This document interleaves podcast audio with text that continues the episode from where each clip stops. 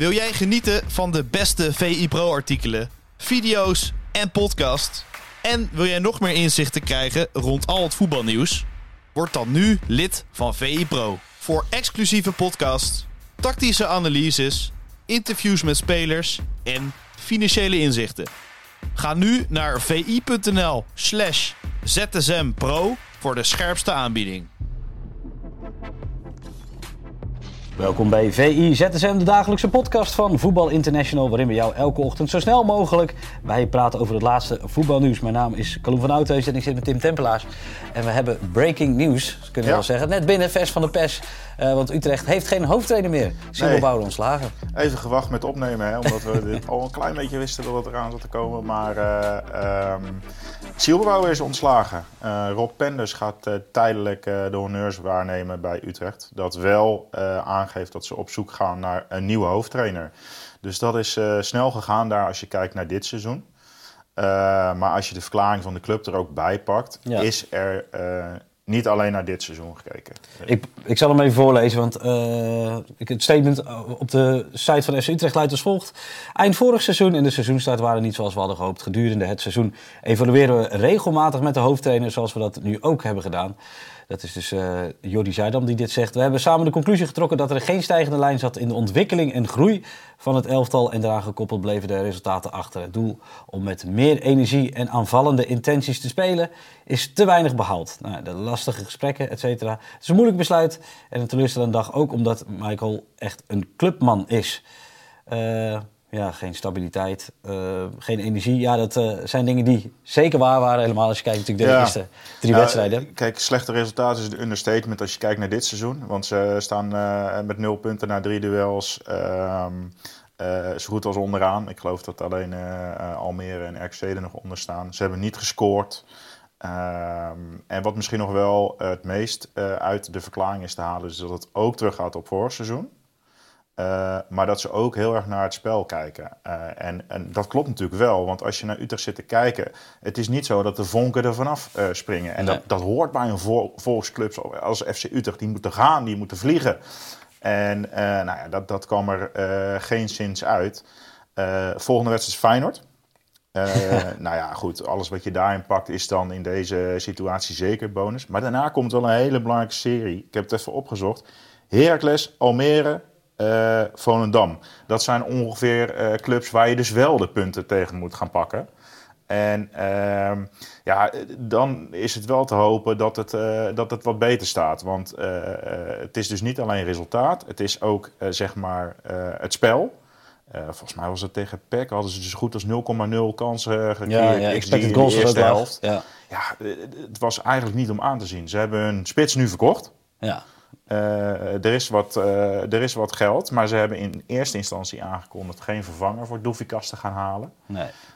Ik kan me toch wel voorstellen dat als jij als nieuwe trainer daar zo meteen binnen gaat komen en je kijkt naar de, naar de voorhoede eh, met Zeuntjes, met Romani en Lidberg, ja. Lidberg, dat je, dat je hè, Romani kwam er dan in, eh, dat je dan zegt veel hebben jullie toch niet nog ergens een potje voor een spits?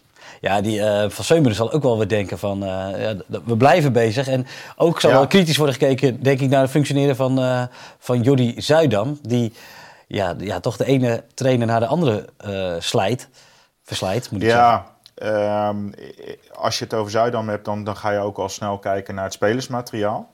Ehm, en de ambities zijn natuurlijk altijd heel erg groot bij FC Utrecht. Maar als je nu die hele selectie in kaart brengt, heb ik ook niet het idee dat er een selectie staat die bij wijze van spreken AZ, Twente eh, echt kan aanvallen. Laat staan de top. Eh, maar goed, daar zijn ze zelf ook al wel wat reëler in hoor, de laatste tijd. Ehm, maar goed, er staat nog wel een selectie die gewoon play-offs moet halen. En ehm, nou is dat ook natuurlijk niet zo dat dat helemaal uit zicht is. Hè. In Nederland zijn de verschillen zeg maar, onder de subtop zijn zo klein...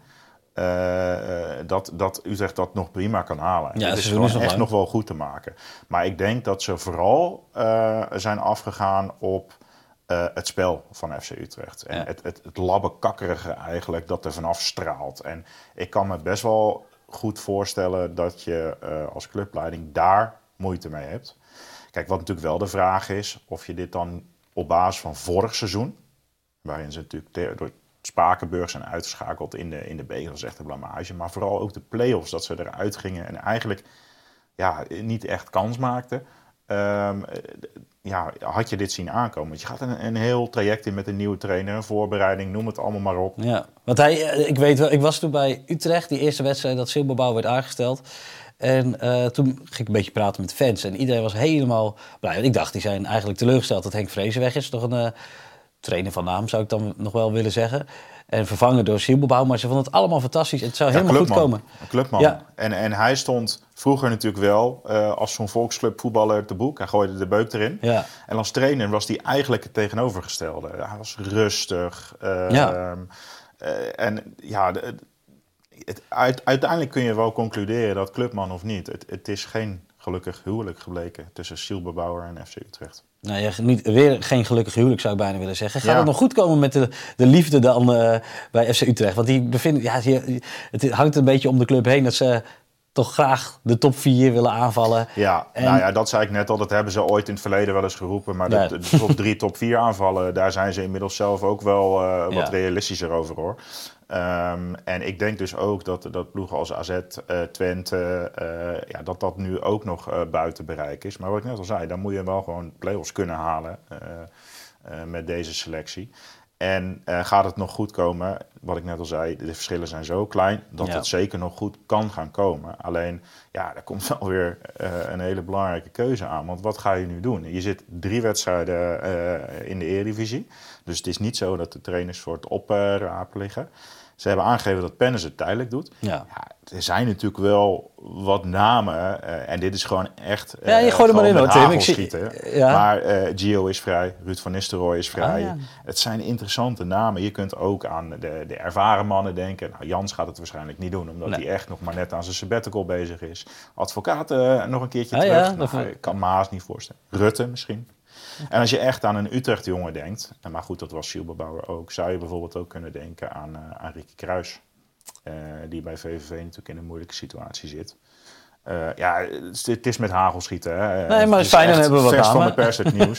Alleen, er, er zijn dus wel kandidaten die nu zonder club zitten. Maar ja, daar zal snel meer over duidelijk worden. Zoals we ook uiteraard op de site via uh, Pro en uh, allerlei statistieken terugblikken op de periode van Silberbouwer bij FC Utrecht. Ja, mensen houden het in de gaten. Genoeg werk aan de winkel dus in Utrecht. Ook voor bondscoach uh, Ronald Koeman, want die moet het wederom stellen zonder zijn spits.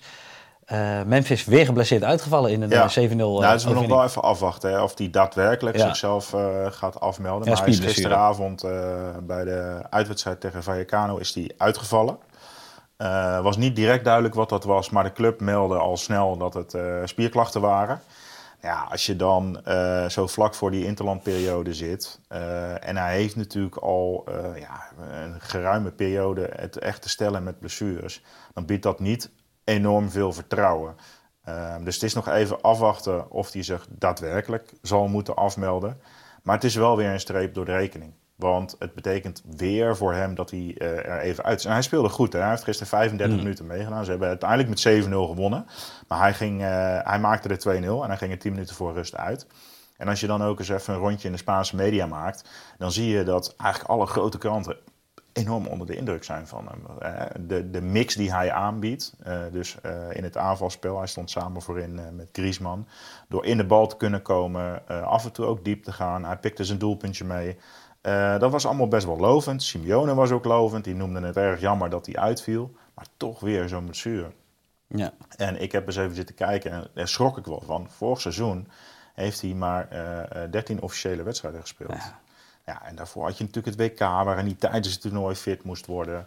Uh, en Koeman heeft in juni nog aangegeven van ja, Memphis, uh, ik heb altijd heel goed met hem gewerkt, maar hij moet nu eigenlijk de hele zomer gaan doortrainen, want zo kan ik niet op hem bouwen. En dan dit er weer bij. Nogmaals, hij heeft zich nog niet afgemeld.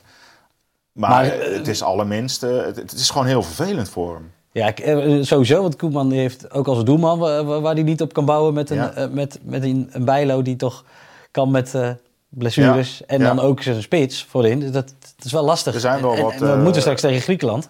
Ja, er komen wel wat belangrijke EK-kwalificatiewedstrijden aan. Uh, we hebben daar natuurlijk pas twee keer gespeeld, drie punten.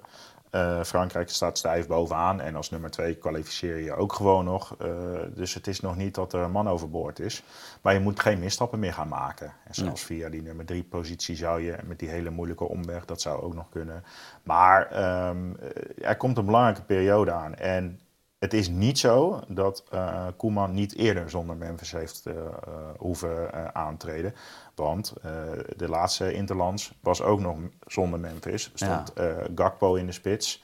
Nou, op links zou je dan kunnen denken aan of weer Simons of Lang. En op rechts is Malen inmiddels wel een zekerheid. maar ook weer gescoord. En um, je gaat dan wat anders voetballen. Omdat Memphis is toch iemand die van origine in de bal speelt. Um, en uh, als je bijvoorbeeld denkt aan Gakpo, die bij Liverpool ook vaak in de spits speelt, die heeft toch meer het vermogen om achter de defensie van de tegenstander uh, op te duiken. Dat heeft Malen ook. Nou, uh, dus je moet de, de nuances voorin, als je dat doet, hè, want je kunt ook aan andere namen denken. Robbie zit in de voorselectie, Weghorst zit in de voorselectie, maar die heeft ook nog niet zo heel veel gespeeld natuurlijk. Dus het is aan Koeman hoe hij dat oplost. Maar Gakpo lijkt me wel de, de meest vooruitgeschoven pion wat dat betreft. En ja, dan krijg je gewoon een ander voetbal van het Nederlands elftal. En dat was volgens mij uit mijn hoofd... niet per se slecht te zijn dus. Nee, tegen Kroatië was dat volgens mij met Simons, Gakpo, Malen. En zag dat er bij vlagen best wel aardig uit. Um, nou is het voor Koeman natuurlijk wel weer de vraag wie die dan ook op nummer 10 zet. Hè? Want uh, dat was altijd uh, voorheen zijn succesformule met Wijnaldum mm -hmm. en Memphis, omdat die zo goed bij elkaar pasten. Uh, ja, dat tijd voor een nieuw koppeltje, ja. Ja, inderdaad. Tijd voor een nieuw koppeltje. En uh, ja, we gaan het zien. Hij moet zich nog officieel afmelden. Maar dat het slecht nieuws is voor Memphis. En dus ook een beetje voor Koeman dat staat wel buiten kijf. Want hij was juist zo goed uh, begonnen aan die wedstrijd. En dan moet hij toch vlak voor rust eraf. Nou, bedomd nieuws eigenlijk. Maar uh, goed, uh, we houden het allemaal in de gaten. Dus welke trainer gaat Silbo Bauer opvolgen? En meldt Memphis zich wel of niet af? Binnenkort allemaal te lezen op onze site. Dus mensen houden het vooral in de gaten. Tim, hartstikke bedankt. En tot de mensen thuis zeg ik tot ZSM.